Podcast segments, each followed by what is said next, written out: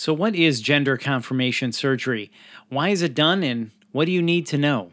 So, let's find out with Dr. Thomas Satterwhite, a plastic surgeon and founder of Align Surgical Associates.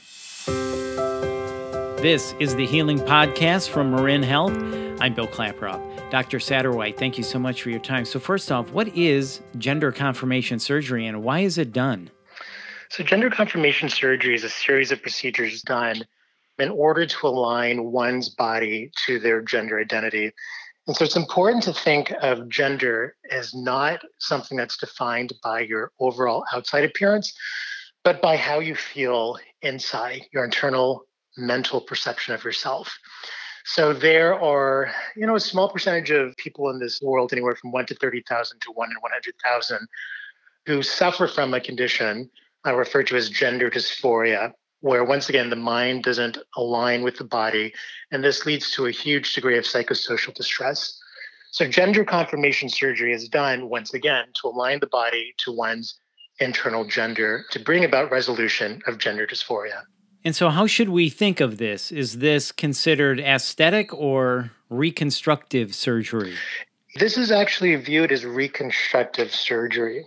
Once again it's medically necessary. These are procedures that help with individual psychosocial well-being. It helps with the treatment of gender dysphoria, with resolution. In most cases, of depression, anxiety. It allows patients to better take care of themselves. And so, truly, this is a, a reconstructive series of procedures and not cosmetic. So, there's real medical and mental positive value to this. So it's easy to understand why this is considered reconstructive surgery. So, what types of procedures are done for male to female or feminizing surgery? There are a whole host of operations that can be done for feminizing. And starting from the top, facial feminization surgery, which is to eradicate all masculine features of the face and to create a more feminine face. Breast augmentation or chest feminization typically involves the placement of implants vaginoplasty, which is basically removing the male genitalia and then creating a vagina. And there's also body contouring. And so body contouring is done to create a more feminine appearance. So typically adding more fat to the butt and to the hips to create more of an hourglass feminine figure. Sounds like this procedure or set of procedures include both functional, such as sexual, and physical transformation, such as appearance. It's true. So there are functional and there are appearance or aesthetic aspects uh, to these operations. And that's the nature of plastic surgery in general, that everything we do does encompass both the functional and the aesthetic aspects of it.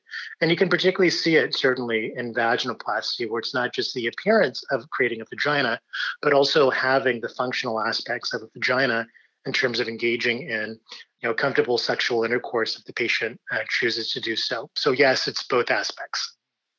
I want to ask you about what is non binary gender confirmation surgery? Yes, so non binary surgery is something that's been developing over the past few years or so.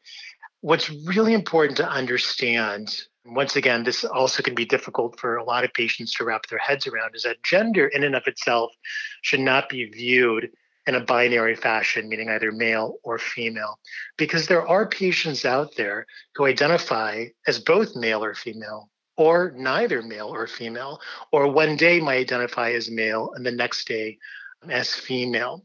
So there are patients who identify, once again, on this very non binary or gender fluid, or sometimes even a gender spectrum. So in those cases, patients may pursue operations that may not be seen as standard. So there are patients who request having vaginoplasty, for example, but rather than having a full depth vagina, will have what's called a minimal depth vaginoplasty, where they have the outside appearance but don't want a vaginal canal.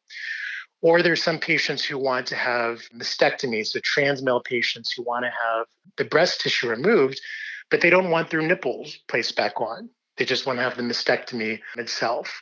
Well, once again, going back to vaginoplasties, there are some patients who say, you know, I'm not unhappy with having my current genitalia, but I'd feel more complete if I did have a vagina as well. So there's some patients who have what's referred to as a phallus preserving vaginoplasty, where they maintain their current genitalia, but have a vagina created along with it. And so these are definitely changing, you know, procedures that have that have been going on. And a lot of it is dictated by the changing aspects of the community. Well, it's good to hear that it seems like there's an evolution in these procedures and practices. So that's good news. So, then what sort of preparation do patients have to do before making the decision to undergo gender confirmation surgery? Yeah, so preparation is an important part of the operation. I tell all my patients that the hardest part is getting yourself ready, and the second hardest part is the recovery. So, in terms of moving forward, patients do need to follow the guidelines that are set forth by the World Professional Association of Transgender Health, which is WPATH. It's a consortium of medical and mental health professionals and researchers who've created guidelines that patients must follow before moving forward with operations or any type of gender affirming care. So, patients typically need to be living in their desired gender for at least a year um, in most cases. For several of the operations, particularly for vaginoplasty, they do need to be on hormones, so feminizing hormones such as estrogen and progesterone, for at least a year. They need to have two letters from mental health therapists before moving forward.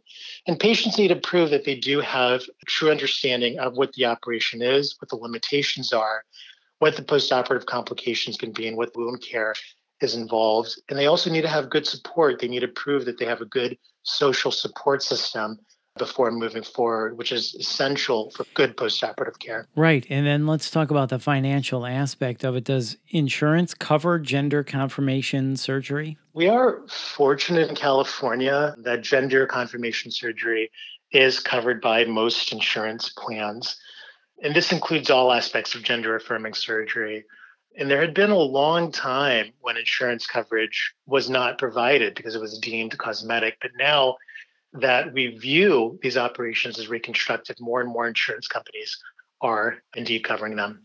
This is a very unique specialization. Is there special training that you had to go through? It is a very specialized area. It's a, niche within a niche within a niche.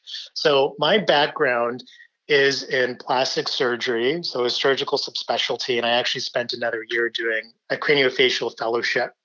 And this helped with my background in facial feminization surgery. I joined another surgeon in 2014 who was in Marin. And from him, I learned how to perform vaginoplasties because during my training, I wasn't exposed to gender confirmation surgery. The training process now is different. There are fellowship programs that are available in the United States and throughout the world. So rather than having to do the whole apprenticeship model, which I went through and most other surgeons in the past have gone through, uh, patients can actually get more formalized training in these fellowship programs. This is a really, really interesting. So, how should someone go about finding experts like you and your team? In terms of finding appropriate medical professionals and surgeons, it is important to do your homework. The WPATH website, once again, the World Professional Association of Transgender Health, WPATH.org. You can go there and there's a way of finding a provider. And so you can find providers based on a geographical location. I think that's the best source to go to. There's a multitude of conferences that are available that people can attend, both patients and healthcare providers. There's one conference called Gender Odyssey, another one called Gender Spectrum, which are both here in California. And these are wonderful opportunities to learn more about the operations. Those are definitely the best ways to find the appropriate healthcare providers. And what should they look for to assess the team and the program? Starting with patients, they really should be looking for someone who's had a lot of experience, who has a good team around them to provide a lot of their care. And then I think that's also the same thing for referral sources as well to really have a surgeon who does have a good team, has a lot of experience, and has a compassion and has good results. And last question, Dr. Satterwhite. As you said, this is a niche of a niche of a niche.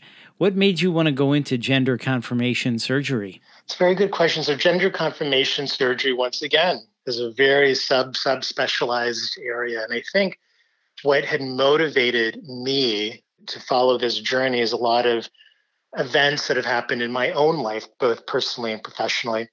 I think myself, as a gay black man, I've had my own personal struggles, struggles with my family, struggles with society. And I think in many respects, that has made me primed to want to work with the disadvantaged community. I've always wanted to do that. because I can find that connection. And I think at this point, the transgender community is the most marginalized and disadvantaged community as it stands right now in the United States, and hopefully that'll change. So, from a personal front, that was my motivation. From a professional front, I always knew that I wanted to go into surgery. I was originally going to go into transplant surgery and then became very fascinated by gender confirmation surgery.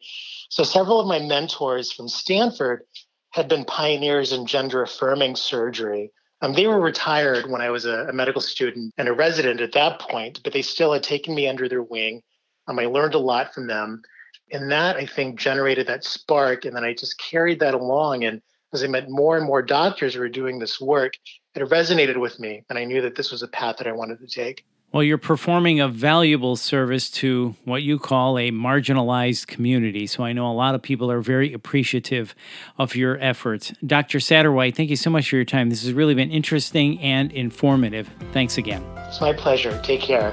That's Dr. Thomas Satterwhite. And for more information, please visit mymarinhealth.org. And if you found this podcast helpful, please share it on your social channels and check out the full podcast library for topics of interest to you. This is the Healing Podcast brought to you by Marin Health. I'm Bill Klaproth. Thanks for listening.